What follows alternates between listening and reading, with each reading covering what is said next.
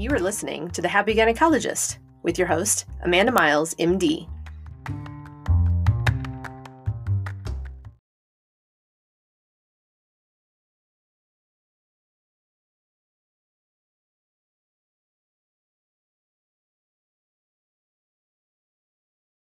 Hello. All right. We are going to get going. Come on in, y'all. So good to see y'all. Come on in, come on in. Okay, so I'm going to get my slides going here. And we will get things started. All right, so for those that don't know me, I'm Amanda Miles. I'm creator of the Happy Gynecologist podcast. I'm also a board, board certified OBGYN and a certified burnout coach. So um, if someone could pop into the Q&A box and um, and let me know that you can see me, that you can hear me, that we are good to go. Okay. Okay, you can see that. Okay, let me alter what we're doing here. Okay. All right. I am going to try again on this. Here we go. All right, y'all. Thank you. Oh, so good to see some of my happy gynecologist group members here. Good to see y'all. Good to see y'all. Okay. We are going to get started then. Okay. All right. Okay, so let me minimize this. So today we're going to be talking about um, regaining your life uh, regaining control of your life as an OBGYN, maybe regaining your life as well, depending on where you're at. Um, and why I think this is important is because I think that we all want to have some sense of control or power over our lives. But we're going to also talk about some newer things that I have learned that I want to share with you about why control really matters um, in the grand scheme of things or why we want to feel in control.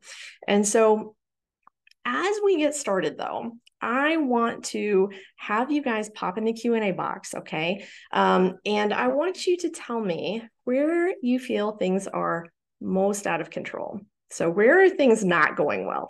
Where are you feeling like you really need to regain that control at, okay? Pop in the Q&A box. If you're on your phone, it's usually the middle button at the very bottom, um, it, or it's along the little task bar if you're on a, on a desktop or laptop. Um, and pop in there and let me know. And it may be something on this list. I've got a really big list here, but it may be something that's totally unique to you, which is, I think, a great thing because we can um, we can um, you know, apply what we're going to be talking about today to anything. And so, whatever we talk about today, um, you can apply it to you. I can apply it to me, but our problems can be separate. And that's kind of the beauty of how a lot of this coaching works. Okay. Um, and then the the next thing is if you have the workbook, I want you to be following along in the workbook. Okay. I'll give you some prompts of when to answer questions and I'll kind of tell you all some of those questions. Um, but we will um, will kind of be following, you know, the the outline of this, and you guys just follow along in that. Okay. Um, as far as um, where you feel most out of control, though, um, let me check in on the Q and A and see where you guys are at. Okay, um, I know for me, it was, you know, it, it, used to be really bad with the clinic schedule. I used to look at my clinic schedule every day and just feel like, oh my gosh, like this is out of control. I'm out of control. like this is crazy, um, and I would have a lot of uh, mental drama about that. And so, yeah, some of you are the same. Yes diet and alcohol, all of the above, taking care of the house, incorporating exercise into my life, um, self maintenance appointments for sure. Yes. Uh, work, charts, and efficiency. Mm-hmm. Um, demands of how much my job wants me to work. So, like call plus hospital coverage during the day, plus overseeing midwives. Okay, so a lot of demands at work. Uh huh. Um, clinic schedule and charting. Yeah family schedule, clinic schedule, call schedule coverage, clinic schedule hours, how many patients get added to the schedule? Yes, yes. Um, daily office schedule, you guys are not alone. Uh, labs and ultrasound reads, um, call schedule, scheduling new patients, being alone and managing my four kids, age two to seven. Yeah, yeah. Managing small kids is always was always on my list as well. Like all of this stuff plus that, right? Um, taking care of my elderly parents, trying to manage the clinic and handle that with deliveries, um, and then all of the other tasks around the house. Yeah. Okay. So, what I notice is that some of you have like a lot of things, right? So, I want you to pick the one thing that you want to work on. Um, and I want you to keep that one thing in mind as we go throughout this whole workshop. Okay. So pick one thing or one place that you want to start. Okay.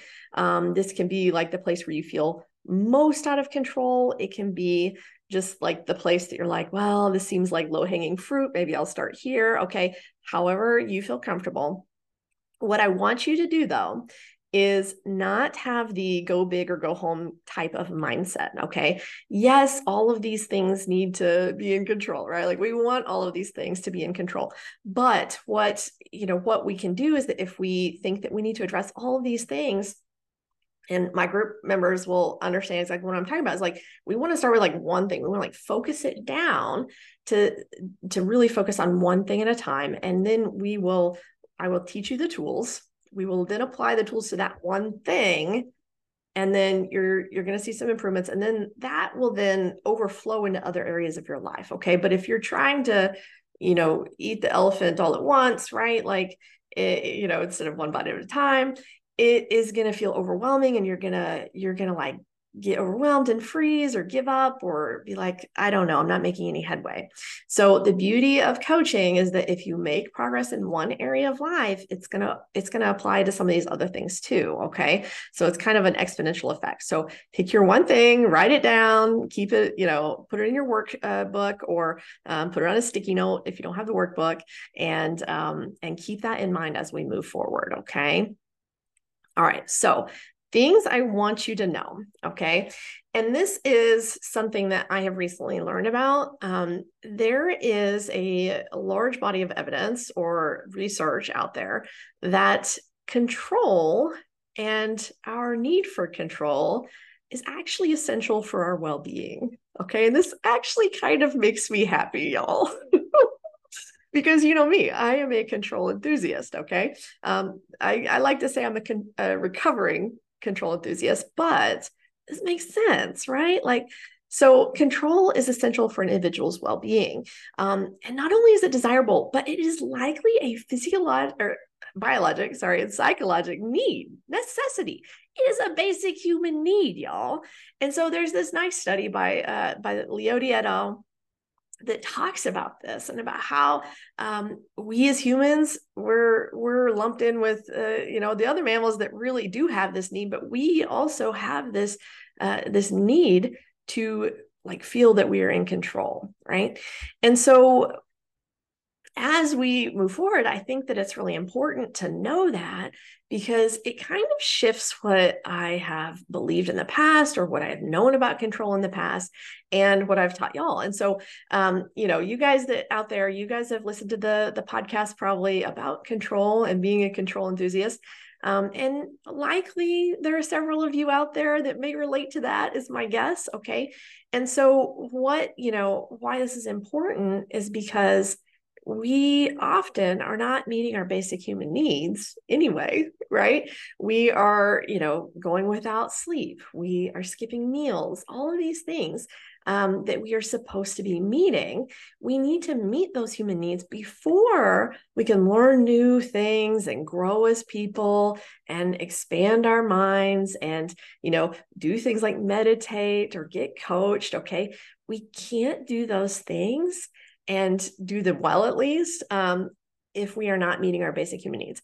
If you don't know what I'm talking about whenever I talk about basic human needs, I want you to go back and re-listen to the podcast where um, oh gosh, it was I think number 60 around in the 60s. I know that um, everything is awful is what it's called okay? And like what to do when everything is awful is just everything is awful.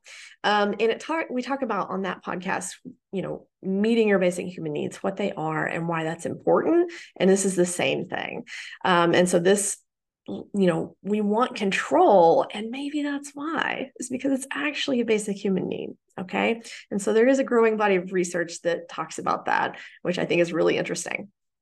And so the other thing that you need to know that I think is truly interesting out of this research is that whenever we don't feel in control, whenever we lack control, whenever we are, you know, feeling out of control, our sympathetic nervous system is actually activated. Okay. It triggers our flight or fight, y'all. Like, if you guys have been here, you know why I get excited about that, right? So, chronic fight or flight equals burnout. Okay.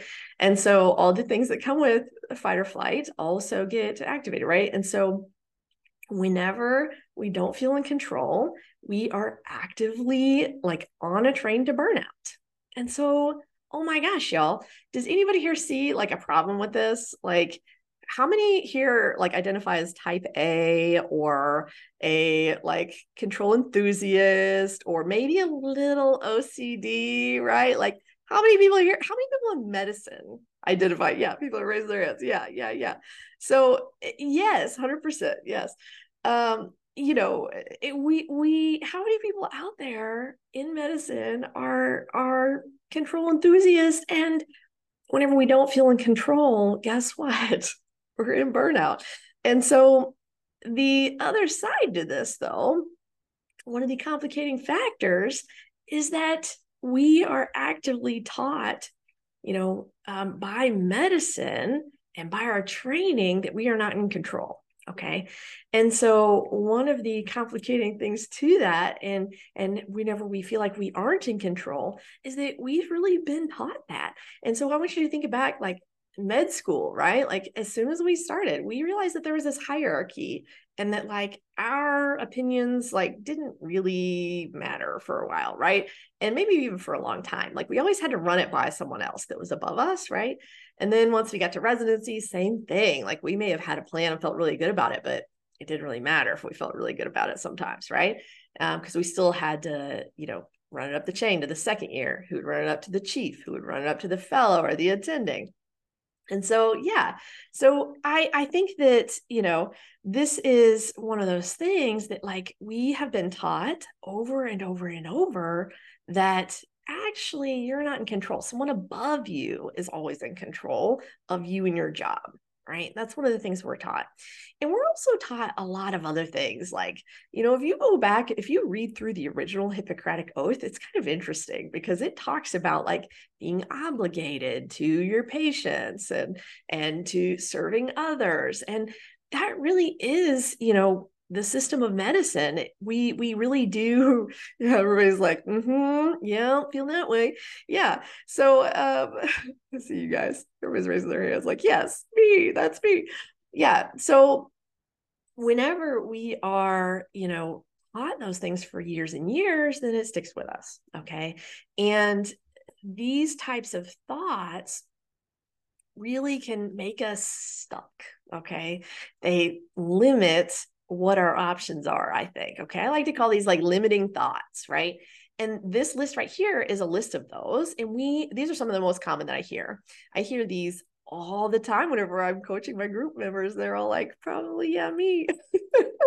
but I mean, I've had these thoughts too. Like, I, I will tell you, I don't have to like crowdsource for these these talks because I've been there. These are these are all the things that I I've struggled with as well in the past. And so we, you know, we have these thoughts of like, I have to, I'm stuck staying late until this lady delivers. Are you on call? Well, no, but I she expects me to do it. you know, and it's like, well, okay, but does she say that? no, but like we feel obligated to do that. We feel obligated to go above and beyond um, for our patients to try and keep them happy, right? Um, and so I think that it's one of those things that we have to really watch ourselves because um, this is you know this is kind of a line of thinking that a lot of us have that um that we carry with us and we just think is like the truth right like we just think that's how it is well that's just how medicine is right? I don't have a choice. I'm stuck in this contract. I um, i have too many student loans or i have a non-compete right? Um, we i don't have a choice. I can't i can't help it right? And so whenever um, whenever we are are you know looking at these things i want you to start you know taking note. Am i having any of these thoughts? Okay. Are these the types of things that i'm thinking about my charts or about my job um, i want you to like write down and you can fill out your you know your workbook you know what have you been taught by by training okay? And then what are some of the most common limiting thoughts that you have okay? So write those down. I'd love to hear them in the q&a as well um, and yes, feels so true at times. Yes, it always feels really true to us. And so that's something that we sometimes have to uh, really examine whether we um, have these types of thoughts that are really holding us back or limiting our our options, right? And so one of those things is like I see a lot is we will have, you know, just like this assumption that someone's going to tell us no if we ask for something and so, um, whenever we have that assumption, we're just like, well, it doesn't matter. They're just going to tell me no. And whenever we have that, we don't ask. And so, you know, we could be having a really like, you know, really crappy contract is something, you know, it, something is going on for us that we don't, we don't like, we're not thriving, we're doing terribly with. Um, and we just assume that they're going to say no, so we don't ask. And a lot of us would rather leave than ask for something. And what's really interesting is like, well, sometimes you ask and they say yes. and so we are, we don't often consider that there's another side that like maybe they won't say no. Right. And so we have to sometimes question this. And so, um, okay. So what I, um, I'm trying to, okay. So I'm trying to get myself straight here, y'all. I'm really excited. I'm really kind of nervous too, though, y'all, because um, this is probably the biggest workshop I've done in a while, or maybe ever. Okay. and I love y'all, but um, you know, I I still get excited and nervous because because I'm a human. I have my feels too. So anyway, okay. So you have to bear with me if I start if I start like sweating, getting the nervous sweats here in a minute. You're just gonna have to like like ignore me for a minute, okay? So, okay. The other thing that I think that we need to really acknowledge as OBGYN is, is what control means to us. Okay. As an OBGYN, we often equate the feeling of control to safety. Okay. And whenever I say that feeling of control, that's different than actually like being in control of something. Okay. So whenever we are seeking to regain control, we are actually seeking to feel in control. You know, if I am in control of something like the Bovie, right? Like the Bovie is a tool. I know that I am in control of it. I control it as I move my hand. I know that I can reliably predict what will happen whenever I activate the button, right? If it's plugged in and there's a grounding pad and all the things that, you know, are, are supposed to be doing uh, you know, supposed to be done or done. Um, you know, if I activate it, it's going to behave in a certain way. And so I am in control of it. I also know, though, that I can be in control of the Bovie and feel out of control as I start a case because I had a complication last week, right? You can feel out of control, yet still be in control of the Bovie, right? And so, whenever we are like seeking or searching for that control, it is the feeling that we are searching for that kind of perception that perceived control that we um, have the ability to you know do well or or to do a good job or whatever it is okay? That we have um, the ability to affect our surroundings essentially. And that's different than actually controlling something. And so i want you to kind of think about that like you know if we are um, you know we are searching for this it's actually a feeling that we're searching for and so on the flip side of that, I want you to tell me in the Q&A box on your worksheet, I want you to tell me what does it feel like when you are out of control? When the control is not there, like you don't have that feeling of control. What do you feel? Um, and I know for me, it's usually straight up anxiety, right? If I like have a million moving parts and I don't know what's going to happen, there's like this anxiety, this uncertainty, and and uh, sometimes some dread or some you know some like overwhelm okay um, so i want to know type in the q&a what do you feel if you're not in control like if you're out of control things are out of control how are you feeling inside what feeling or one word emotion would you describe um, because i think it's different for all of us but i think that it's you know interesting to see you know, what feelings? Oh, yes. Okay. So, um, Morgan, she's giving me one of her her limiting thoughts. I'll be viewed as lazy or not a team player if I set boundaries. That is a a very limiting thought. That is a very very limiting thought because I I think that and I think that we are all shamed into wanting to be a good team player, Morgan. And so you are not alone with that thought. We are taught that from a young age, like little interns, right? Um, okay. Thanks, Meredith. You're so sweet. Gotta love my my happy gynecologist gals. Thanks. Um, okay, so overwhelmed, going back to how you feel if you're not in control or if things are out of control. Overwhelmed, frazzled, anxious, fear, shame. Yeah, yeah, shame, pathetic, anxious, disappointment. Oh my goodness, yes. Feeling of being closed in, doom, angry. I'm just running and there's no room to breathe. Ooh, that's that's a great descriptor. Um, Chrissy says anxiety, irritable, tearful, anger, frozen, like I want to run away. Mm-hmm. It's the beginning of the end. Um, stressed, anxious, dread, overwhelmed, anxious, unsettling, angry, snap at my family. Yes, yes. So, what I want you to realize is that whenever we feel like we're not in control, we then have a lot of feelings. Okay. And those feelings are kind of, um, you know, probably leading to a lot of the actions in our lives, right? We're trying to, um, you know, take actions from those places a lot of times, or we are taking actions from those places. Um, and so, whenever we are doing that, we feel out of control. We will then a lot of times have a lot of negative feelings. I didn't have any, I didn't have any positive feelings written down. I don't, I don't think that you guys did either. And so we aren't like, oh, this is fine. It's fine. I'm okay. Like in a real way, we're like, this is fine. Everything's fine. And like the dumpster fire is in the background, right? so yeah, so that's that's the place that we are taking actions from and then responding from whenever we feel out of control. Okay. And so keep that in mind because that affects a lot. And so whenever we, you know, whenever we really want to control things, and these are some of the things that we really, really want to control a lot of times. Okay. And you may have different ones on your list, but these are some of the things that um, I see most often as far as like OBGYN life, right? And so we really, really want to control these things a lot of times. And so, one of the things that I see pop up over and over is we try to regain control of these things, but maybe not in the best way. Okay. So, what I often will see is that in order to try and find that feeling of control, we will then take actions that are essentially micromanaging.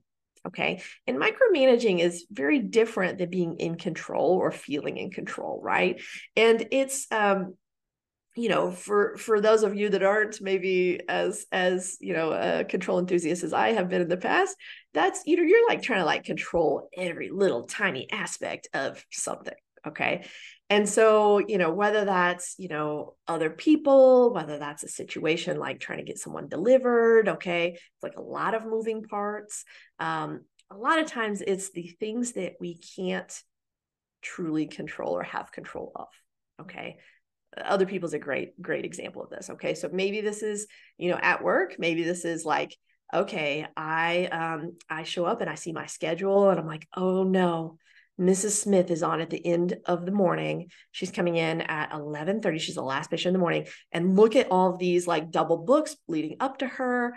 Oh my gosh like we cannot do this y'all. Like last year she yelled at me because we were running behind. She yelled at me y'all. We have to and like like then you take a lot of actions and they're kind of usually the actions of micromanaging are kind of like frantic or frenetic, right? They're not like from a calm, confident place at all. Okay. They're not from a controlled feeling type place.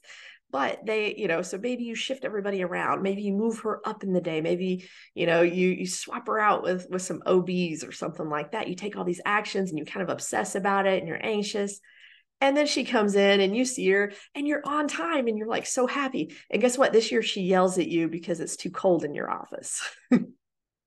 right? So like you like take all these actions, you have all this drama and you try and manipulate something like the schedule. And guess what? The the outcome is is that it didn't actually change much, or we wasted a lot of energy trying to make that happen and we still didn't have control over the outcome. Okay. Another example might be like you are like parenting, right? Um, I know that this is something that I've had to learn recently, even with small children, like mine are five and eight. But if you are trying to like micromanage your kids, of like, don't eat like that, sit like this, don't do that. Lise talks quieter, you know, um, you know, like all these little things like pick, pick, pick, pick. Um, that's micromanaging technically, right? And I'm like over here, like hanging my head, like it's me. I'm the problem. It's me. Um, and so guess what? Uh, those kids don't like that. They they it doesn't take very long before they realize they don't like that feeling. And I get it. And I, I don't like that feeling either. It's like one of my worst things is like if someone is trying to micromanage me, how do I feel? I hate that shit. I mm, there is nothing that irks me more than someone trying to micromanage me. And I and I'm very that's like on my top five. Like I don't know, uh, dislikes probably, right? Like um, pet peeves, maybe. Wet socks is up there too. But um, if someone micromanaging me, my my brain like goes to this like defensive place, like like yeah, I got that done. Like why would I not get that done? Like what are you saying? I'm not capable of getting that done. Like that's where my brain is going. If someone is like trying to micromanage me, I'm not. Uh, I'm not a good. I don't know at responding to that. I feel I get really frustrated and angry and defensive, and I'm like you know? And so guess what? That's what my kids do too and that's what other people do too. Um, i don't know how y'all feel if you were micromanaged um, or if you've ever been micromanaged. I want you to kind of connect with that. How do you feel if you get micromanaged okay? Um, because i'm guessing it's probably similar to how i feel if i get micromanaged. It's probably not a great feeling okay? If someone's like yeah but did you do this? Are you sure you did it right? Did you uh, be sure to take this step this step that step? And like they're like giving you the fifth degree right? Like I, that's like what i was doing with my kids. And it it doesn't take long before whoever is being micromanaged you know uh like like starts rebelling my children. They start rebelling. And so i want you to kind of think about that. Like if you're trying to micromanage other things to try and regain that control by like managing every tiny little thing. It's exhausting.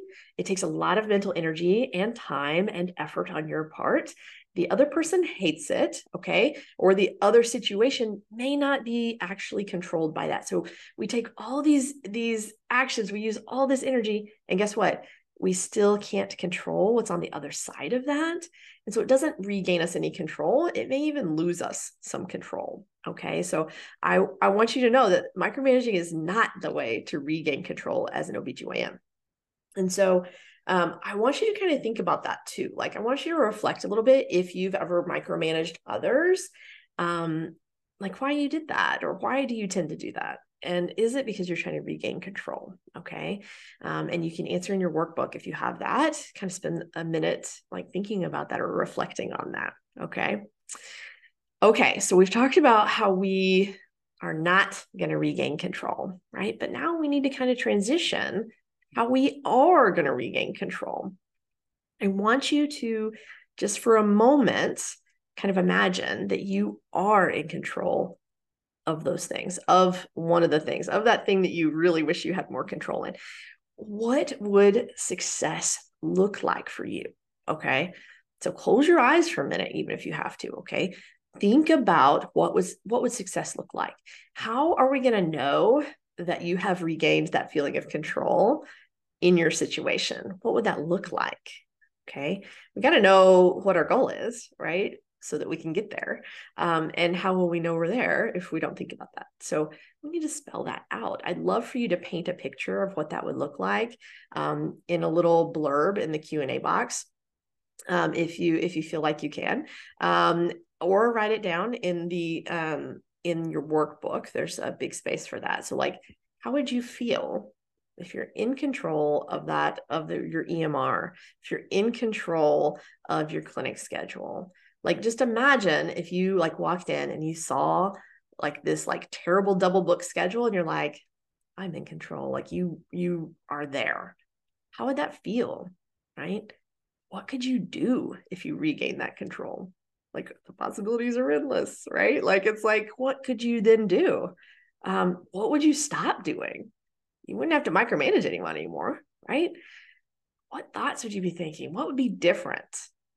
How would that feel? Okay. What would that look like? Paint a picture for me. Um, and type it in the Q&A if you if you feel brave. Okay. And if you don't know, that's totally okay. This is something I want you to come back to if you aren't quite sure and spend some time after this workshop. Spend some time just envisioning that and imagining that and really be detailed. Like I would carry myself differently. I would be more calm and and you know uh, poised uh, looking at my schedule. I wouldn't be as um, short with my office staff. I wouldn't, you know, waste a lot of time and mental energy, right? What does that look like? Paint that picture for me. Um, okay, so I'm gonna read some of the some of y'all's answers because I want to know. Um, Morgan, feeling happy, not dread. I was driving to work. Yeah, you'd have more mental room. I feel like if if you get rid of that like out of control feeling if you are like you know you have time to just like be um you can be present i would have happier relationship with my family yeah i would feel at ease i wouldn't get so upset when things don't go the way i planned or imagined yeah, yeah. And that takes a lot of mental energy too, right? Like whenever things don't go as planned and you just like ruminate on it. But if you feel in control, like you wouldn't have to do that. Um, I wouldn't feel scared about what comes in on call. I would know instead that I can handle whatever walks through the door.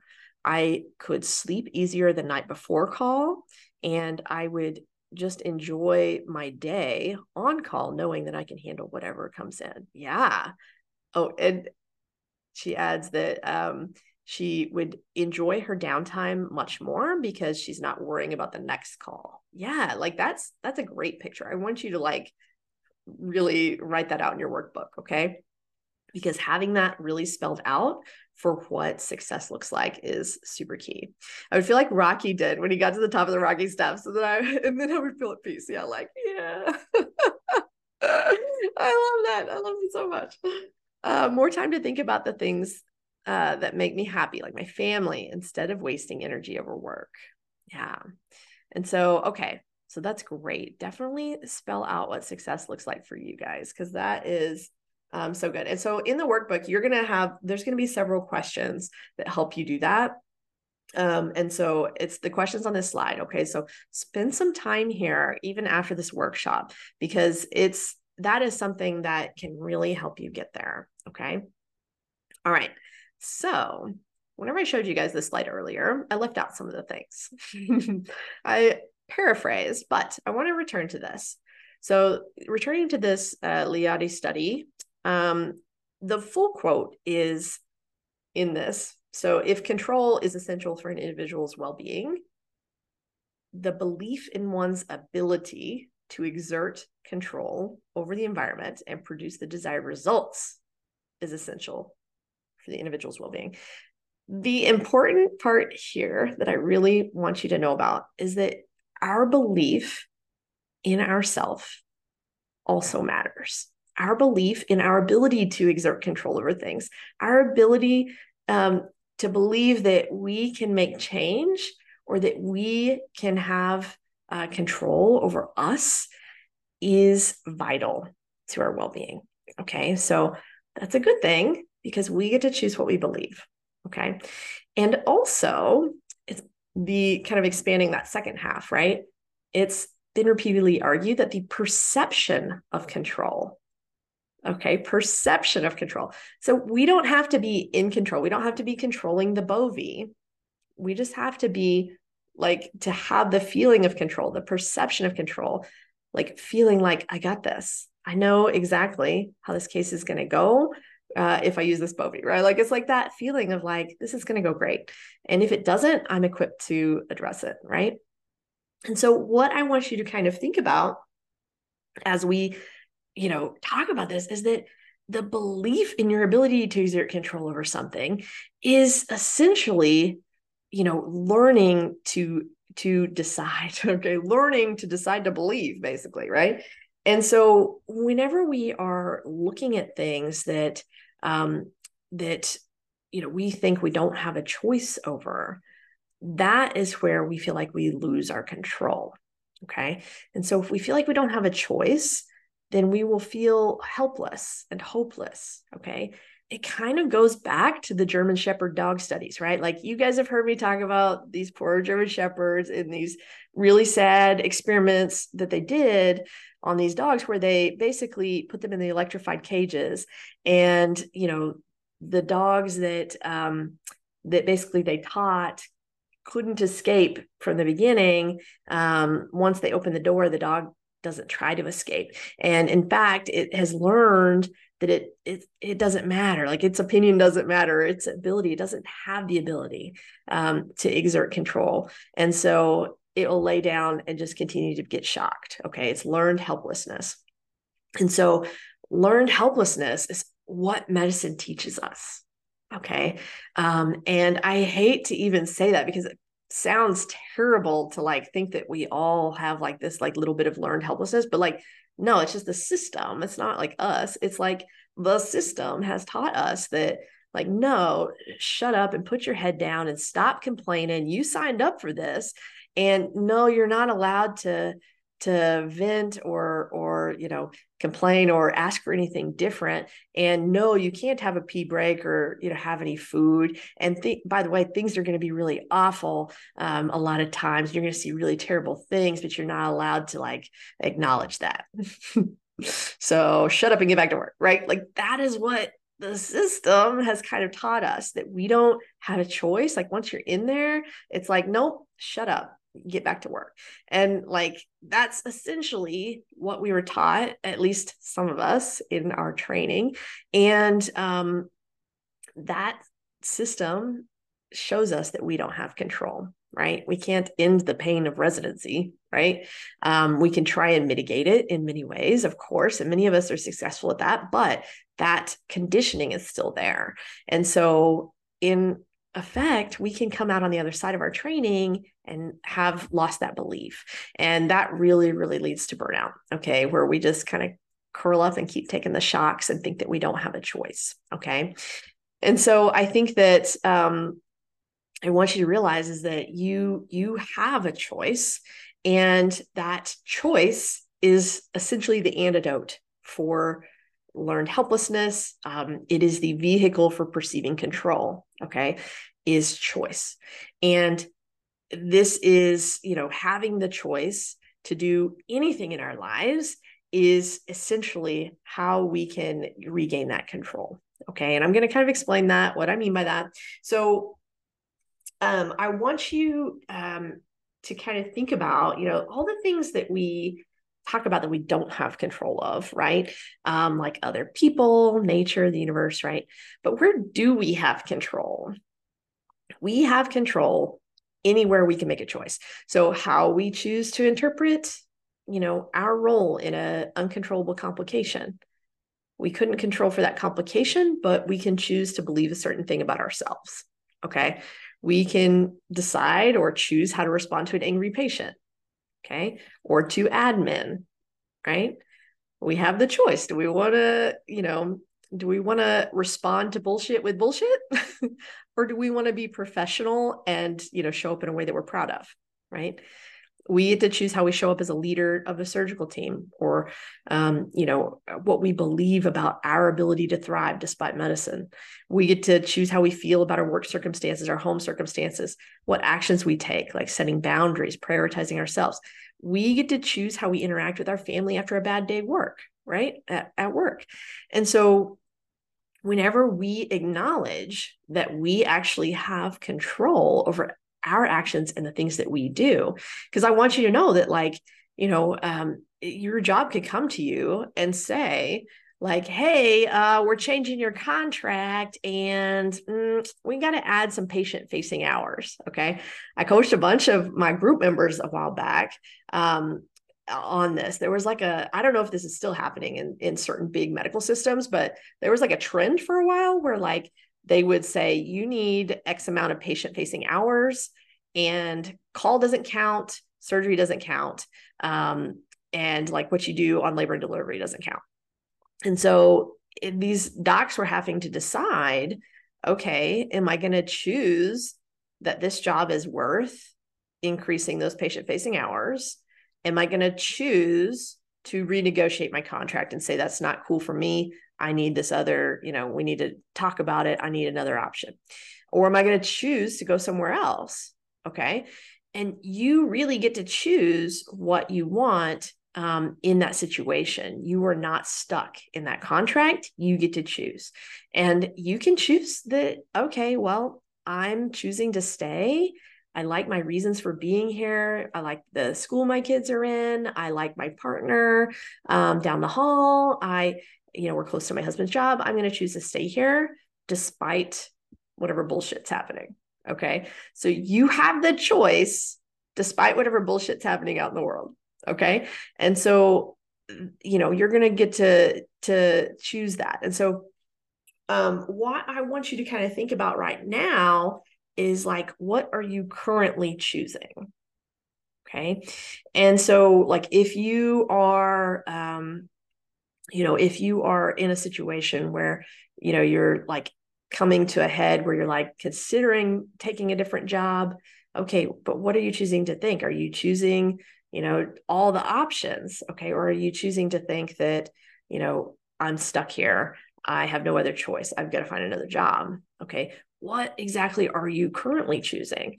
Or are you choosing to stay here and you're not actually stuck? You're choosing to stay here because you you have a lot of reasons to stay here. Okay that's a choice okay and it matters okay it's the it's the difference between the german shepherds that hopped out of the cage that shocked them and the ones that curled up and kept getting shocked y'all okay the choice and knowing that you have the choice that's the power if you think you don't have a choice then you curl up and you get shocked if you if you were like hey no i've got a, i've got other options here. I can figure this out. I've got i've got ways.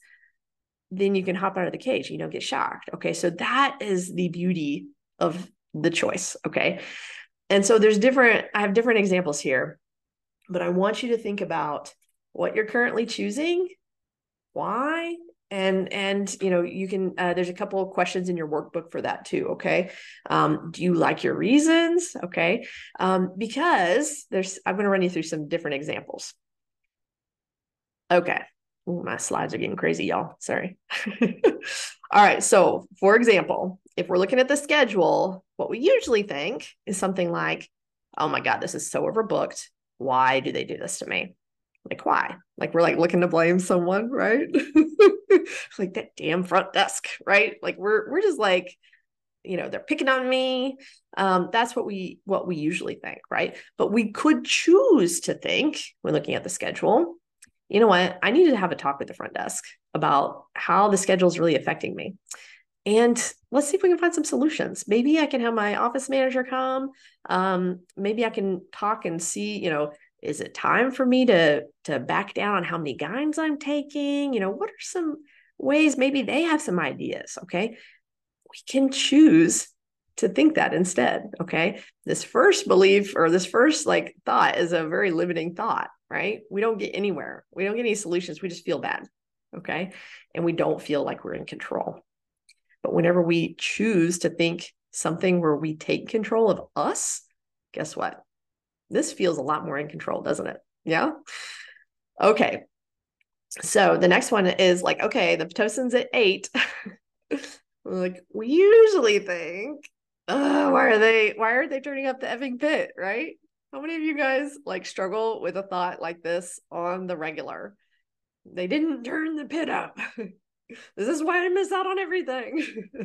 yeah. All the hands raised. I see them all. Yes, yes.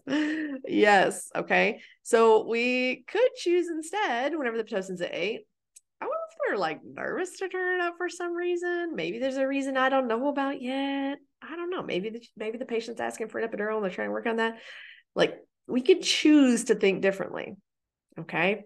And that is an active that is an active choice that we have to us okay or have for us. Um, and i choose to think this on the regular because my brain often questions this okay? Um, when it comes to admin okay well cardiology gets paid for their call shifts but we don't.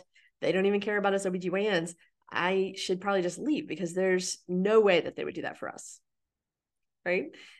But we could choose on the other hand to think well I've been thinking about this whole cardiology getting paid for call thing. I probably need to set up a time to discuss my contract. because if it's a it, you know it's a guaranteed no if i don't even ask right? A lot of times we assume the answer is no so we don't ask right? We, we'd rather leave. And that is so so common. But what if i ask and and we come to a, like some sort of decision that benefits me? And then i i feel better about it right? What if they pay me for call, right? Some of y'all out there may be paid for call. I, I'm not. I work at a very small place, but um, but this is something that is um, was actively going on at my institution. But like it turns out, like if you talk with someone about your contract, sometimes they say yes for stuff. Okay. All right um, what we usually think if we're running behind. God, this patient's gonna be pissed. Then they're gonna go tell everybody not to come here. I'm gonna lose all my patients. They're gonna go on social media. I'm gonna like not have anybody coming to see me. I'm gonna end up in a van down by the river, right? we may not have all those thoughts, but I used to have some of those thoughts. Um, instead, can we not choose to think, wow, she chose to wait an hour to see me because she likes me right? Like maybe the patients are choosing something too. Okay. Um, and so there, there's a huge, huge gain that we can have here if we choose how we want to think about something. And we need to choose in a way that empowers us and gives us the power back, us the control feeling, right? Not just saying, like, yeah, everybody else is in control and not me, right? So oh gosh, and then this last one, yeah, I'm sorry. Um, this is oh, this is a big one. Um, so when a complication occurs, we are notorious for saying, I should have known. I should have called for the C hyst tray. I should have ordered blood sooner. I should have done more. I should have been better. I should have known, right? But we could also choose to think way differently in this situation. We could choose like to think on purpose. I did the best I could with the information and tools I had in that moment. And that's the best any of us can do. Okay. Because this is this is going to empower us that like look my role in this i controlled me i did the best i could despite whatever outcome was you know whatever if it was bad or if it was like just really scary for a while or if it turned out okay we could still like have that control feeling about look i showed up the best i could do and that's that's what you know i can hope for on any case right? And so i think that i want you to know like as we go through this is that it's always your choice okay? You have that decision of you know allowing medicine to control you or deciding no i control me. I'm in charge of this. I'm in charge of me okay? And i get to decide if i stay here then that's a decision I'm making. If I leave here, I can decide that. If I renegotiate, I can decide that. If I want to stand up and say, hey, this double booking in my clinic is not good for me or my patients, and I would like to discuss options. Okay. You can always have those conversations, and you are in control of what happens in that choice, like what you do afterwards. Right. And so I want you to make that that decision for yourself because you know, do you want to be obligated to your job or do you want to be obligated to you? Okay. And that might feel a little like, mm, right? Like one of them would be obligated to me. That sounds no. I want you to think about you. And I encourage you to think about you uh, before you think about your job because you matter more than your job does. Okay. And so, do you want to continue to feel out of control and frustrated, or do you want to regain your control and find your inner happy gynecologist, y'all? Yes. Yes. I hope everybody says, yes, me. oh, okay. Okay. So I, oh, we have a pop quiz next, y'all. But before we do that, let me check the Q&A. Okay. Jill says, so when the Pitocin's at eight, how do I choose not to micromanage? Do I call and ask them, are you concerned about something that's keeping you from turning up? Yes. So in my opinion, whenever I do that, I get a better response. That's exactly what I call and ask them, like, hey, what's going on with her? Is there something you were worried about? Um, you know, I saw the pit was at eight. Is there, you know, what else do I need to know? And usually they're going to say, well, I was kind of nervous because she contracted back to back to back. That's what they're usually nervous about. Um, and I'll say, oh, okay, did did the baby handle that okay or not? Uh, answer is usually, well, yeah. oh, okay, okay. Did she change her cervix? Well, no. Okay, what do you think? You know, we kind of have like this conversation. Like I try and coach them a little bit, okay, of like, okay, so how do you think that we're going to get her to change her cervix better? Like, do we need to do something else? You think we could turn off the pit if the baby's tolerating that? I'm okay with that. If you want to put my name in the chart, I gave the blessing. You know, I'll like reach out, like, hey, I understand you're concerned about this. Um, you want to put my name in the chart saying that they're that I blessed it and let me know if you need me. And I'll like reassure because yeah, a lot of them are really nervous to do it sometimes. Okay. Now sometimes it's like, I don't know, I went down to the cafeteria to get breakfast. it's like, okay, well, um, you know, and so you can choose when to have those conversations, but it's like asking them like what their opinions are to try and get them to buy in as the team and then reassuring them for what they're nervous about okay? Um, that's what i like to do and it is much more effective let me tell y'all okay? Um, okay when you're running late do you apologize to your patient saying i'm so sorry you've been waiting so long or do you say thank you so much for being patient i really appreciate it? Yeah no i say this is my script i say thanks y'all for waiting on me you know i acknowledge that they're waiting on me that their time is like uh, important and that i really appreciate that they were waiting to see me okay? And that's that's very effective usually um and so i don't ever say like oh i'm so sorry i'm running behind because that makes me that's like me shaming myself okay or criticizing myself. I just like acknowledge them and how awesome they are for waiting on me and that i appreciate them you know? And so, yeah, that's exactly right. Um, okay. the hard part is that we have so many moving parts. It's hard to slow down to ask all these questions to get to the point. Um, and my brain gets more frustrated by this and the lack uh, and lack of efficiency. Yeah, so there are a lot of moving parts, and so I think that it's like choosing. anytime there's a lot of moving parts, start small. Okay, pick one thing that you know you can get a win on if you can or one thing that you think will be easier to get a win on and that'll help build your confidence in addressing these things or asking for things okay? Um and honestly i'm going to be very honest like i have gone and like i've had that struggle with like the front desk um, or the um, you know with the manager saying like no we need to get these people in. We have an access issue. Um, i've had a lot of the struggles where i'm like i don't think they're going to change it you know? But then i go and i say listen here's what's happening on the backside that maybe y'all don't see. And then i ask them like what are some of the ideas? Like i want y'all to help me fix this because it's not right for patients. It's not right for me. And um and it's really affecting things you know? And so so i you know the clinic schedule is what I'm referring to mostly because that's always my um my go-to. I want to like control it. Um and so doing those things shows them that like oh yeah you're a human. I won't triple book you at 11:45 i guess.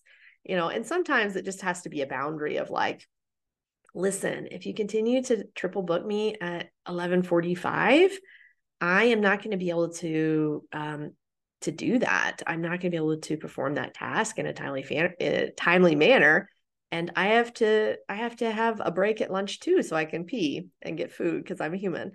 And so if you continue to book triple books before lunch, I'm going to have to ask you to move those patients, okay? And then you have to follow through. Okay? And so having those tough conversations is is part of the part that we we don't want to do. Okay because we want everybody to like us. We want everybody to be like oh she's so great. He's so great right? They never complain. They're such a good team player right? We want that that vision of us but we can't keep sacrificing ourselves to do it y'all. Okay so we have to have those conversations and say i really need this change and if it doesn't happen okay um you know i expect this change. If it doesn't change I'm going to come to you and I'm going to ask you to tell those patients that that they can't come see me at that time. Like that's going to be on you right?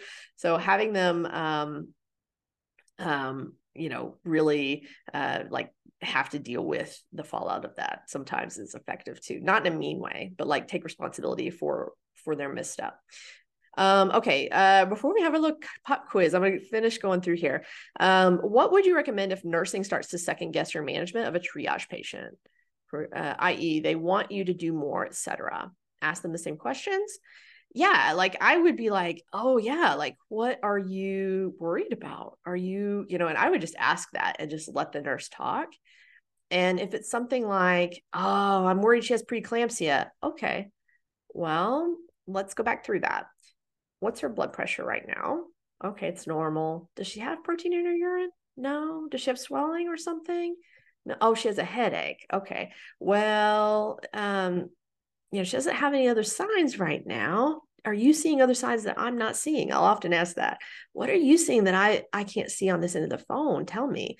And so sometimes just like working through that with them and telling them my um well, we've ruled out preeclampsia because her blood pressure and her protein uh, are are negative. That's great. I feel good about that. For this headache, though, she might want to hydrate and take some Tylenol. I think she'd probably be okay to go home, but if we need to do that, you know, here for a little bit, so so everybody feels better, you know, sometimes it's the patients that are questioning. They don't feel like they should be sent home, and so I'll, I'll give the the benefit of the doubt sometimes too, of like, well, okay, if it would make her feel more comfortable that we really checked things out, you know, really watched her for labor and rechecked her again in another 30 minutes, give her another little bit of time. Okay. You know, I, I like to give some um, if I know that it'll, you know, uh, allow me to take some too. But yeah, so just asking questions sometimes is enough. And then like telling them my thought process of like, oh, okay, I see well i'm really reassured because of you know um, and so i'll use that that line a lot. I oh okay i hear you. That yeah i'm really reassured by the things i'm seeing like and give examples so because sometimes they don't know you know and bless their hearts they're trying so. Okay y'all now it's time for a pop quiz okay? So if you have your workbook you can you know put a check next to each of these numbers or fill in the bubble whatever um, the bubbles are a little bigger than the Scantron, um, but you guys can do it. Um, so I want you to write down the number uh, uh, or circle the number, whatever, that represents where you are at currently. Okay, we're gonna have a little little quiz time here. Okay, and um, for those of you that don't have the workbook yet, that's totally fine. Just write it on a sticky note. Write down the numbers next to each of your answers. Okay, we're gonna add them up. All right, so we're gonna go through this real fast here. When it comes to work overall, Number one, most days I feel frustrated, overwhelmed, or stressed about my job. Or two, I have good days, but bad days could lead me to feeling frustrated and upset for several days. or number three, even on hard days, I know I can handle anything that comes my way because I have the tools and support in place for myself. All right, so write down your number. We're going to kind of fly through these, okay? All right, how often do you find yourself contemplating a job change? One, I'm counting the days to retirement and considering cutting back or leaving medicine. Two, on the bad days, I search the job postings and research going GYN only. Three, I know I have the control to create my dream job as an OBGYN. Write down your number. All right. Uh, I overdrink, overeat, or zone out on my phone to deal with stress. One, most days. Two, only on the hard days. Three, um, I process my stress in healthier and more effective ways. Okay. Um, when it comes to setting boundaries to meet your needs, one, I don't like to think I have needs. That sounds needy. Gross. oh, that used to be me. Uh, that's why I laugh. Okay. Uh, two, I try to take care of myself, but often think that other people's needs are more important than mine. Or three, I have strong, regularly communicated boundaries at work and at home, which allows me to make sure I am meeting my own needs first. Okay. When it comes to your relationships at work, um, I frequently feel frustrated and lose my shit with the incompetence surrounding me. That's number one. Two, I know my staff means well, but I have to stay on top of their every move. Or three, I have collaborative communication and productive relationships with my work team. All right. Next question. When something bad happens, my self talk is number one, full of cuss words and self criticism, just as my old school attending would be proud of. Two, initially critical, but I'm working on supporting myself instead of beating myself up. Or three, I'm doing a damn good job and I deserve to be treated with kindness and respect, both from others and internally. All right. When it comes to complications, outcomes, and uh, mm, bad outcomes and complications. How about that? One, I worry about messing up and people thinking I'm a bad doctor. I spend a lot of time stressing and ruminating about surgeries and difficult cases. I hear this so often, y'all. If you're one, like I don't want, I don't want anybody to judge your your answers here. I can't see your answers if you're circling them, if you're writing them down. Okay, um, and uh, I was a number one for a long time on all of these. Okay. So that's where I came up with these answers. These were mine. Um, two, I know I do a good job most of the time, but still spend too much time stressing after I operate on someone. Or three, I know I'm a good doctor that takes good care of people, even when the outcome isn't as expected. Okay. All right. Next question. When it comes to having fun, one, hobbies and fun, who the fuck has time for that? Uh, I know some of y'all out there circling that number one. I know you are. Two, I have things to do, but rarely have time to do them. Or three, I find the fun at work and at home. I regularly make time for pursuing new hobbies and interests. Oh, I hope that's I hope that's some of y'all. I hope that's like all of y'all someday, right? Like that's it's like the best. Ah. Okay when it comes to seeking support amongst other OBGYNs, hmm, one, I feel like I'm stranded on an island with only Wilson the volleyball to talk to, and he, even he doesn't get what I'm going through. Two, I've got people to talk to. They just agree shit's hard. How many times have you guys like been to, like your OBGYN friends and they're like, yeah, that sucks. It, it's hard. Shit's hard. yeah. I have experts and colleagues to ask for help. They help me move forward instead of just commiserating with me. That's so important, I think, y'all. Oh, yes. Okay. As far as downtime goes, what downtime? When I'm not working, I'm doing my second job of managing my family or home life, or insert other. Two, when I do get a spare minute, I'm exhausted and end up doom scrolling on the couch. I would also add plus or minus wine or snacks here. Three, I feel well balanced between home tasks and doing activities that replenish me. Hmm. All right, I want everybody to add up your score. I'll give you a second to do that. Um, I would love to know what the scores are. I won't, you know, I won't call anybody out on their name or anything. I so I'd love to know what your score is if you would be willing to share in the Q and A. Just know that I was like the lowest score possible, whatever, like ten is probably the I think the minimum. Um, that used to be my score. And so guess what? Like if I take this score now, I'm doing pretty damn good, y'all. And so eh, don't worry. Like this is not something that is, you know, proving that you're broken. Okay. This is something that is like an assessment of where you're at right now. And also like where do we want to be? Right. And so what I um let's see, 18, 15, 22, way higher than before I started with the Happy Gynecologist group. Yeah, go you. yes, yes. Love hearing from y'all. Um, all ones, but I would give anything to be all threes. Yeah. All threes is a good place to be, y'all. Even just like a lot of threes is a good place to be. It feels good and it's totally, totally doable. Okay. Um, because if I can do it, you can do it too. okay. I'm just a human, y'all. Uh 14, 22, higher than I expected. Good for you. Uh, yeah, 20, 17, 17. So much better than before. So I love having some of my happy gang members here. Yes. 19. Yes. Okay. So, um, why I think this is important is because I think it's always important to know where you stand. Okay.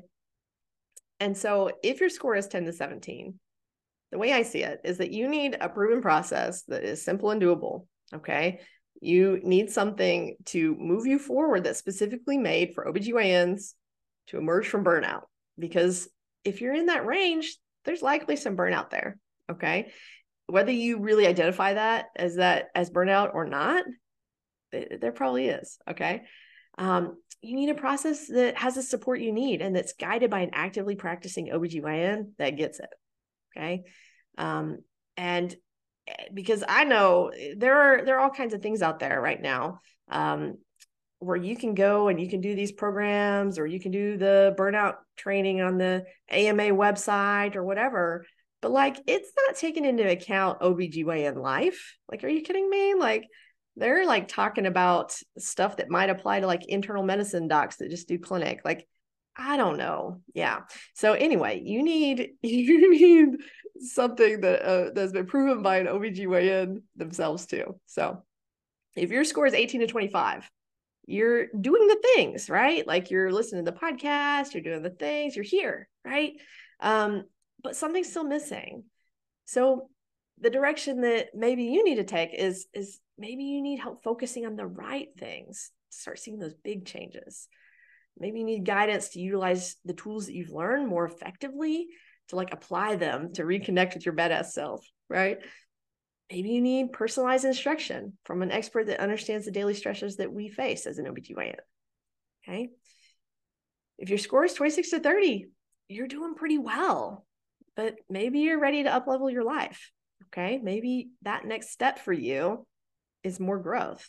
And you already know that no one can hold you back from chasing your dreams, but you need expert advice on taking massive action and making big things happen, even when you feel nervous to put yourself out there. Because even a happy gynecologist needs mentoring and guidance to make their dreams a reality, y'all. Okay. And this is this is how you uplevel your life. So you might be thinking, why should I join the happy gynecologist group? I'm just trying to get my shit together. just want to feel less frustrated with work. And if that's you, I want you to know like, that's exactly what this is for. That's exactly what the Happy Gynecologist Group is about and why it was made. And so those are the real reasons that that we created it.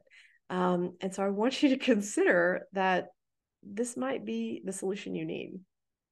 And so inside the Happy Gynecologist group, what you get is is a whole range of things, but we start with weekly group coaching call with me so that you can apply the tools that you need in a way that is a deeper level than just doing it on your on your own right? And so having that guidance to apply the things that you learn you know you can it's kind of like listening to didactics right in residency um, you can listen to that all day long about how to use the forceps but until you have like a an attending that's done it a hundred million times right like really guiding you hands on it doesn't quite make sense in your brain or it doesn't quite click or it takes a lot of like seeing that and doing that with them with that guidance one-on-one right and that's what the weekly group coaching calls for.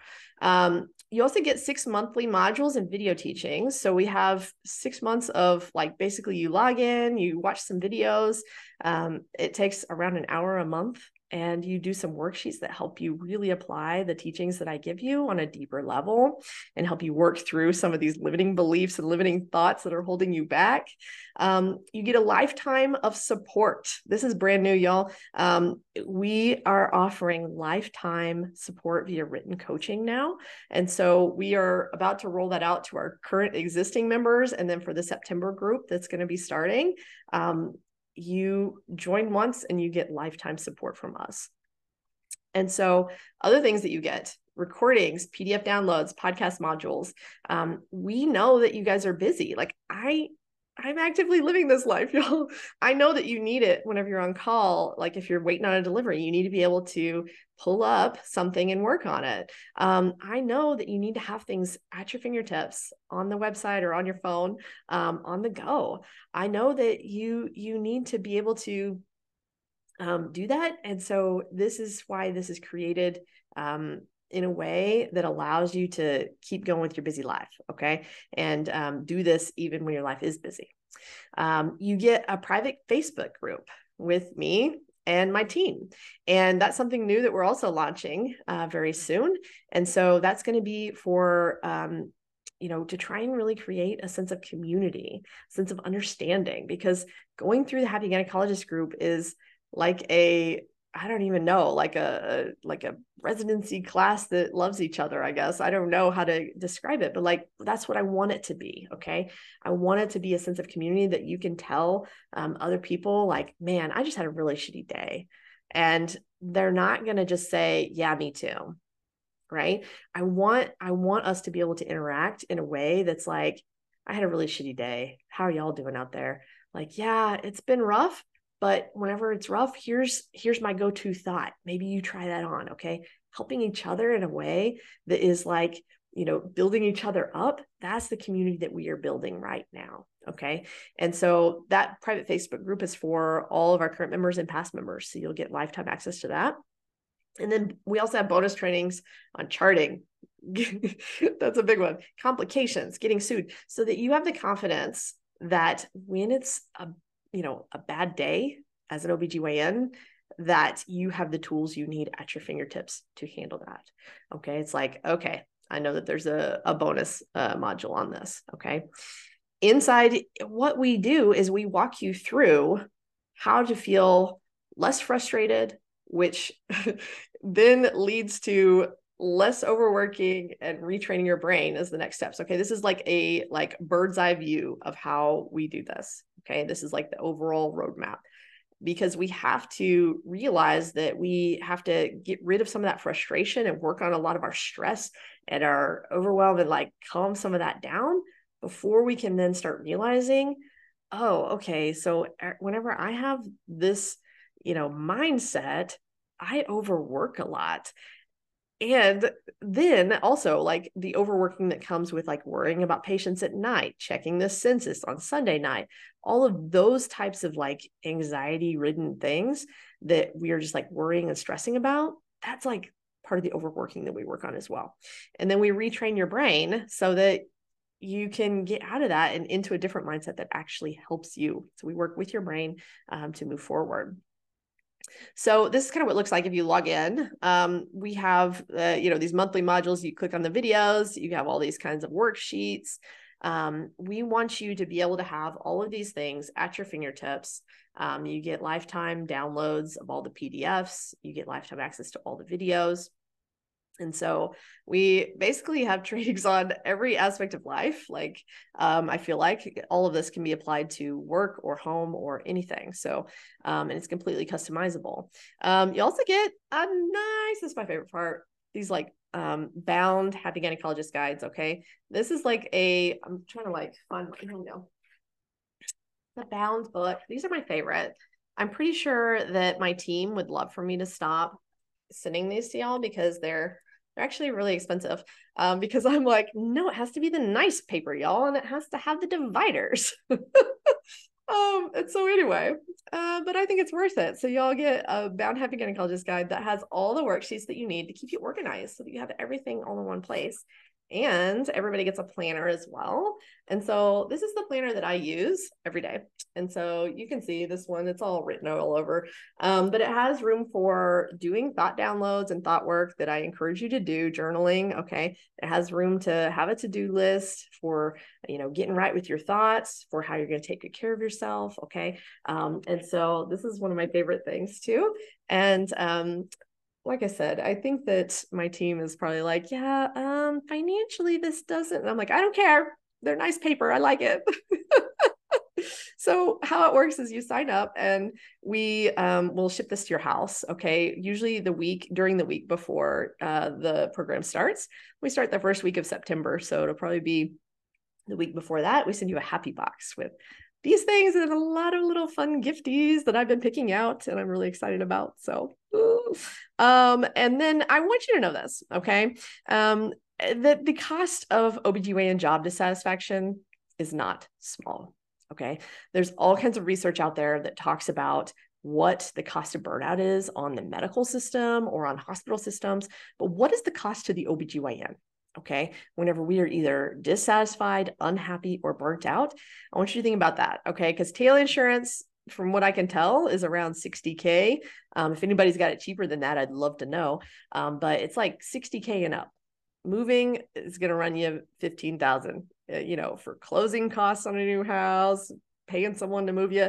Depends on where you're moving to, I guess, too if you go GYN only, I want you to think about stuff like that. Like if you go GYN only or you um, switch like models of how you're working you do office only or whatever okay you there's a potential that you will then have a decrease in your earning capacity over your career of 1 to 3 million and that's just salary that's not like also what you're putting into retirement and that kind of thing okay um, one year of therapy after a bad outcome It's going to run you probably close to eight eight thousand um, dollars, unless your insurance covers a full year. Uh, I don't know. I don't know whose insurance covers that, but a lot of people don't want to use their insurance um, for other reasons we won't get into. Y'all know. Um, lost productivity due to stress and burnout.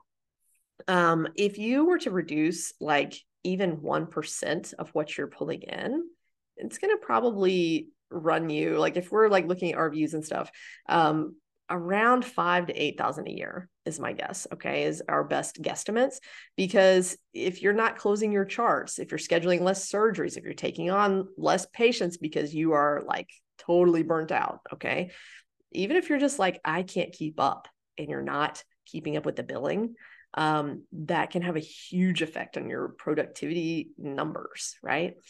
Um, and not to mention the emotional energy and the countless hours wasted, y'all. Oh, yeah. Like I, the cost is huge. Okay. So, what I want you to think about is that if this webinar, this workshop really resonates with you, I want you to consider the investment in yourself and for a step by step program with a lifetime of expert support, what that would mean compared to all of that. Okay. So the cost of joining the Happy Gynecologist group is $5,000. And we do that by placing a deposit to save your spot. So $1,000 to save your spot. And then you get two options to pay. Um, and so at, um, at, you know, whenever we start, you can either say, yeah, with the credit card points, let me do it all in one big chunk. Um, and you pay the 4,000 or you set it up and you can click the box that says, no, I want it over six monthly payments. Um, so you can like spread it out for planning purposes. And so what I want you to know is that this is literally risk free, y'all. Okay. And the reason I say this is because one of the biggest fears that I hear from people is that, well, that's a lot of money well, what if it doesn't work for me? Okay. And I I want you to know that I believe in you so much and I believe in what we do here um, so much that I offer what's called the happy guarantee. And so if you show up, you do the work, you get coached and you aren't satisfied, I will give you your money back. Okay. So I'm not sitting here guaranteeing that in six months you'll be 100% happy 100% of the time, right? Like that's not achievable for any human. Life's 50 50, right? What I can guarantee you is that you will get over $5,000 worth of value and support and tools and community. And if if you show up and you do the work and you get coached and you say, hey, no, actually y'all suck. Okay, well, I'm writing you a check same day. Okay. If you if you do those things and you're like, uh-uh, I don't think so. Okay. I'll send you a check the the day you tell me I suck. Okay. Um, and I want you to think about too, like best case scenario, you invest in yourself and you do the work and you like absolutely change your life. Worst case scenario, you get your money back and you got 6 months of coaching. so it's it's a no-brainer y'all. There's no risk here. Um, and I mean that. I mean that. I um have not yet had to fulfill this and I will tell you um I I feel very confident that our program works um, because of that. So you also might be thinking, I know, but I should be able to do this on my own, right? What I want you to consider is that likely this is like what the home birthers think. so um keep that in mind y'all that having an expert to guide you through whatever you're facing makes all the difference sometimes. Okay. this is like my favorite slide ever. I don't know why. Like, mm, like anytime I can. Okay, I'm not trying to like throw people under the bus for home birthing, but I'm like, all right. So if you are are gonna go sign up, you got to go to coach-miles.com forward slash happy. Okay. Um, and that's where you're going to save your spot for September. I want you to know that September is the last group of 2023. Okay, this we will not have another group this year. Um, the next group will be in 2024, and the spots are limited. So do not procrastinate. I really, really hate getting the FOMO emails, y'all, of like, hey, I I like drug my feet and I didn't sign up. Um, anyway, I can get it. Like, I really hate that. Okay, so don't don't don't have the FOMO. sign up sign up soon because we keep our groups small so the spots will fill. Okay. Um, all right. So we are going to go into some questions. Any questions that you have um, about control, about the Happy Gynecologist group, about something going on for you, I will make sure that we get them. Um, I will get them answered. Okay. Okay. Yeah. How big are your coaching groups? So our coaching groups typically we like to keep them it's variable. I'm going to answer that um, in a weird way. So I, I read this book a while back that I want to keep them like small, like an intimate dinner party, because that's where like the best conversation is and the best relationships. And so that is like an intimate group is around ideally on average eight to 10. Okay. Um, if you get much bigger than that, then it's like, you know, whatever. But our groups also um, overlap. And so we try to guess, and we also try and guess how many people will come to the coaching calls because that is a fairly steady uh, percentage. Anyway, we have a lot of uh, numbers and guessing, but we try and keep it small. we don't even know yet. Um, who is on the Happy Gyne team? Um, that is me, and um, actually, it's my sister who works with me. Um, and so she's to be, uh, she's always helping in the background and she is a certified coach as well and so yeah she doesn't uh, we we haven't like introduced her her like face and and name and everything yet. I, she's on this call. She's probably like oh god. But she's in the background. Her name's lauren. So that's that's our the main team right now. Um, we have other people on the team that obviously won't be in the like you know financial people tech people. Um uh like like marketing people like those people aren't going to be in our happy gynecologist facebook group right? So if that's what you're asking. Um okay how often do you do group? Um so yeah so we we have spaced it out recently jill so that um we aren't doing them as close together. So it's either now or 2024 um, and then after that, I don't know. Um, we're kind of always assessing things. Um, okay. Oh, just here to say that I am in. Uh, going to put my deposit down tonight. Okay. Yay. We're glad to have you. We're so glad to have you. And let me tell you though, too, that the um I'm guessing, you know, what what kind of happens is that you'll put your deposit down, you'll get an email that's like, hey, welcome. And then the week before you get a bunch more emails like with your login, um, we'll send you the big happy box. It's like my favorite. I get so excited. Um, even talking about it, y'all, I get excited. Um, I like to give gifts. I don't know if that's a love language. Maybe it is. Uh, anyway, I digress. We will send you all of that, but you'll also start to have some like, holy crap, what did I just do thoughts? And you'll also have some like, oh my gosh, am I going to do it thoughts right before? And just know that that like scared feeling inside that is totally normal because you're like oh i don't know you know? Um and i want you to think about having courage courage to show up for yourself and invest in yourself because courage i tell my group members all the time y'all courage actually feels really gross okay? Courage is like having fear and then moving through that and acting anyway. And so to take steps from courage feels awful and it feels scary and it feels ooh, but that's how you know you're doing it right okay? That's how you know you're doing you're moving through courage uh, correctly right? Is it, it feels a little icky okay? So good job. So glad to to hear that. Okay let me see here. Let me kind of scroll down. Um okay yeah so one of the questions was like like what if it doesn't work for me? Okay i think we explained that like there's literally no risk. If you come in and you do the things and it doesn't, like for real, girlfriend, like I'll send you a check. it's not, it's no big deal. Okay. Um, because I want, I want my shit to work for you. If it didn't work for you, then okay, that's no, no like harm, no foul on my part. Like I'm like, yeah, no, you, you deserve to have your money back then. Um, okay, let me see. I think I, I want to make sure I didn't miss any here. Um, okay. Got that one. So we talked about that um oh i'm scared that other people uh, will judge me can i be anonymous if i get coached yeah so you can come and um excuse me, you can come and you can get um, coached anonymously. I'm so sorry. I'm gonna have to have a little sip here. you can get coached anonymously. You can leave your camera off, change your Zoom name. That's totally fine. I just want you to know that, like, that's that kind of shame that and and shame blame judgment and criticism that we fear from others that medicine has taught us okay and what i want you to know is that in this group of like-minded OBGYNs, no one would ever think that about you. We would only think about it about ourselves.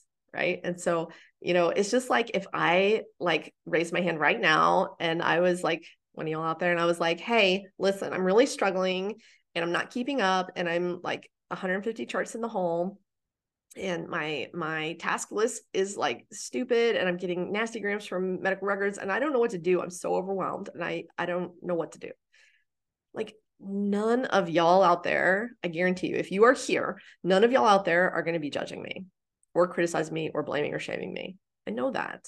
Okay. I have confidence in that. Just and and I know that I would never think that of y'all. Um, and so whenever we feel that shame, it's like we we like want to hide under the covers because we put that on ourselves. Okay just know that that's kind of what medicine has taught us to do. That's how we deal with problems in medicine. Like you know, if you ever had to do like a morbidity mortality conference where everybody just like really beats you up for however you fucked up, blames you, criticizes you, all the things. That was that was my experience in training. Um, and I know that that's not uncommon. I know that's changing in a lot of places, and I'm so glad. Um, but that's what makes us like do that internally is we like beat ourselves up so we don't fuck up, right? And if we admit that we're not perfect, then other people might do it to us. So we like hold that imperfection in. So just know that you're not alone. There is options to be anonymous if you want, but I want you to like really consider why that is important to you and question that and be there for yourself in a kind and loving way because that's what we're there for you for. Okay. Kind and loving support. Um and it's a safe place to get coached okay? So that's that's the goal is that we want to be safe to like vent and cry and rant and yell at at the world if we need to okay? Um all right i heard you have a podcast. How do i access that? Yes yes. Oh my goodness. I can't believe we we have you here and i didn't even like mention this okay so to get to the podcast if you have an iphone you're going to go to iTunes, uh, the iTunes or the uh, podcast app. It's like a purple podcast Apple app. And you're going to search in there, The Happy Gynecologist. And the podcast is going to pop up and there'll be like a little like button up at the top right, I think, that says like subscribe and it'll keep feeding them to you every week. Okay. If you open that app, it'll pop up with a new episode every week. Okay. Um, and if you're new to podcasting, I'm like sitting here over explaining it. Some people are like, I've met so many people on this journey, y'all, that like this is the first podcast they've listened to. So I want to make sure that if any of y'all are out there, that I make sure. If you don't have a Apple phone, if you have the other types of phones, out there uh android i guess um you can find us on google podcast you can literally just google the happy gynecologist and um, Google Podcasts will open. There's probably an app for that as well, or on Spotify is another app that that our uh, stream our podcast goes into. So if you have any of those apps, or you can download those apps, and it's totally free. So and a new episode every Thursday. So yeah, we're up to 150 ish episodes, I think now. I can't remember what this week is. So yeah, yeah, totally check that out, friend. Totally. All right, current HGG member here. Hi. I had the same fear that I would be judged, but found that I felt so supported and seen and heard in the best way possible. It is a safe place to be real. Yes. You're going to make me emotional. Yes. Yes, it is. We want that safety for everybody because guess what? We have to create that psychological safety for our brains, right? To to uh, be able to access like the the calm that down and then access the higher parts of our brains to work on burnout Okay. So we have to create that safe place for our brains that it's okay um, before we can even like start like climbing out of the burnout hole. Right. Okay, y'all. I think that that is going to do it for us I don't have any more questions, I don't think. Thank you so much for for joining us. Again, if you are interested in this or if I can answer any other questions, um, you know, feel free, go visit coach-miles.com forward slash happy, see if you can find your answers there or reach out at any time. Amanda at coach-miles.com is my email. Um, you can holler anytime and we would love to have you. All right. I will, I'm going to end this, but I want to say thanks for coming. And I'm sending so much love to each and every one of you tonight. All right. We are going to, we're going to exit. Bye, y'all.